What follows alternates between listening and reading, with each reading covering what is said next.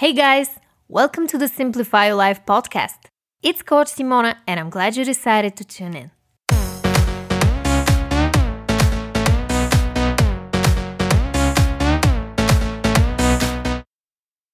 What's up, everyone? Today's podcast episode is going to be a little bit different. We all know the current situation, and I hope everyone is doing okay. And although I'm not a medical professional, I'd like to take a second and share with you the most reputable source when it comes to gathering new information about the virus the World Health Organization, also known as WHO. Please stay alert, not anxious. Now, in this podcast episode, we're going to talk about how to stop worrying about health anxiety. And I will share with you seven tips that will help you calm down and stop obsessing over your health. Now, let's jump right into it. Alright, guys, before we get into the first tip, let's take a closer look at where health anxiety actually comes from. Health anxiety, also known as hypochondria, is when you spend so much time worrying that you're ill or about to get ill that it starts to get over your life. Well, there is some evidence that health anxiety, like all anxiety disorders, may in part be inherited or biologically based problem.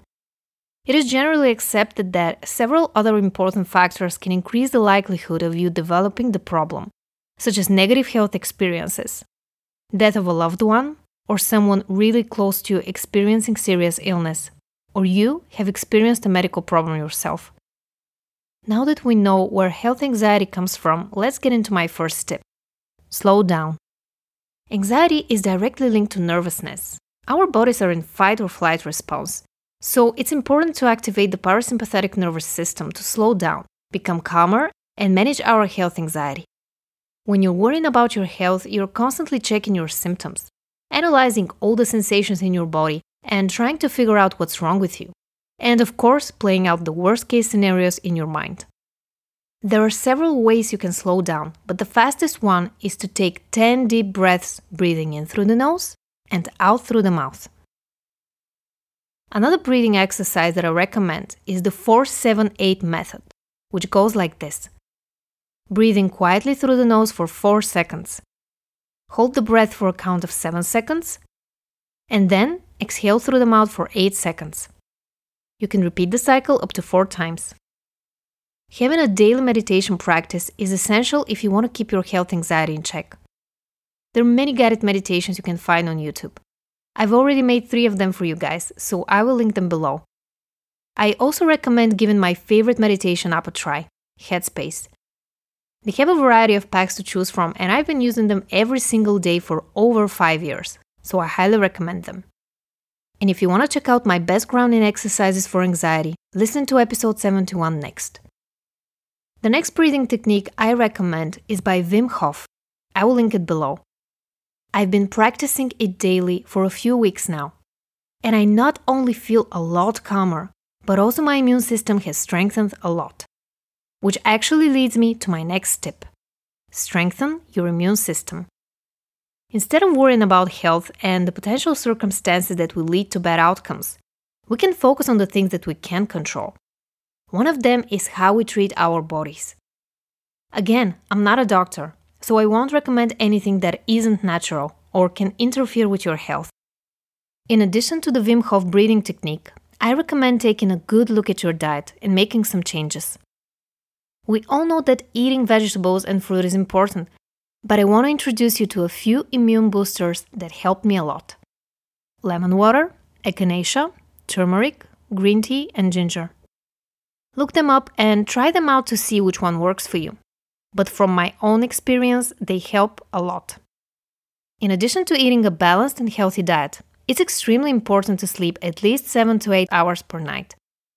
I used to neglect my sleep so much that when I look back, I can see what I had panic attacks and struggled with general anxiety for years. Getting enough sleep doesn't only come down to setting aside enough time to sleep. For many of us who struggle with health anxiety, nightmares are something that's pretty common. If you haven't listened to episode 29 on how to go back to sleep after a nightmare, I will link it below. Now let's get into my third tip move your body. Before you click off this episode thinking that I'll be preaching about going to the gym, hear me out. You don't need to exercise every day. And right now, it's even better if you could exercise from home to minimize the risk of getting sick. There are many practices when it comes to moving your body, and many of them don't include exercise. You can do yoga or dance to your favorite song. You can even choose different things from a different day depending on your mood. The important thing is to realize that you're not moving your body as a punishment. You're doing it because you love your body and you want to keep it healthy and happy. My fourth tip is to pay close attention to your thoughts. Anxiety is your body's response to negative thoughts that have accumulated over time. If you don't pay attention to your thoughts, you may get swept by the constant negative inner narrative. Having health anxiety means that your body perceives danger when no danger is present. One of the most effective tools I use with my clients as a cognitive behavioral therapy practitioner is the Automatic Thought Record tool. You can download it for free by clicking the first link in the description box below or visiting bit.ly slash thoughtrecord2. This tool helps you track your negative thoughts and substitute them with healthier alternatives. It helps you rewire your brain and you become more self aware as a result. Tip number five is to tune into your body. Having health anxiety means you're obsessed with your thoughts and you live in this prison of worst case scenarios you've created for yourself. The only way to break free is to tune in and start listening to what your body is saying. We've all heard about the mind body connection. This means that our thoughts, feelings, beliefs, and attitudes can positively or negatively affect our biological functioning. When it comes to chronic pain or illness, or if you have a specific part of your body that keeps aching, I advise you to spend some time alone and stay with your feelings. You may have deep hurt or anger that needs to come out, or maybe there is some grief lingering in the background that you haven't yet addressed. I've read some great books on the mind body connection. I will link them below. Tip number six is to have a gratitude practice. The opposite of fear is love. If there is one thing that I want you to take away from this podcast episode, please let it be this. If you have any type of anxiety, that means that you're living your life in fear. So you need a little love to balance it out. One of the most powerful ways to shift your mindset from fear to love is by expressing gratitude for the things you already have in your life. It's impossible to be scared and grateful at the same time. So every moment of every day, you have a choice you can worry about what the future might bring, or you can be mindful of the present moment and see all the good things that you already have in your life. If you're breathing, that's something to be grateful for. If you can see, that's another one. We often neglect the simplest things in life, and we focus on these great, big, grandiose things that would supposedly bring us happiness and fulfillment. The truth is, I call this podcast Simplify Your Life for a reason. I think that we're overcomplicating things. We're always trying to go somewhere, do more, achieve more. At the end of the day, if you don't spend enough time celebrating your wins, what is the point of anything? Having a gratitude practice can be as simple as writing down three things that you're grateful for every single day. It can be also noticing the beautiful things around you. It can be calling someone you love and being genuinely open to hearing what they have to say. Gratitude comes in many shapes and forms, and it's the antidote to fear. If you haven't tried the 5 minute journal, I will link it below.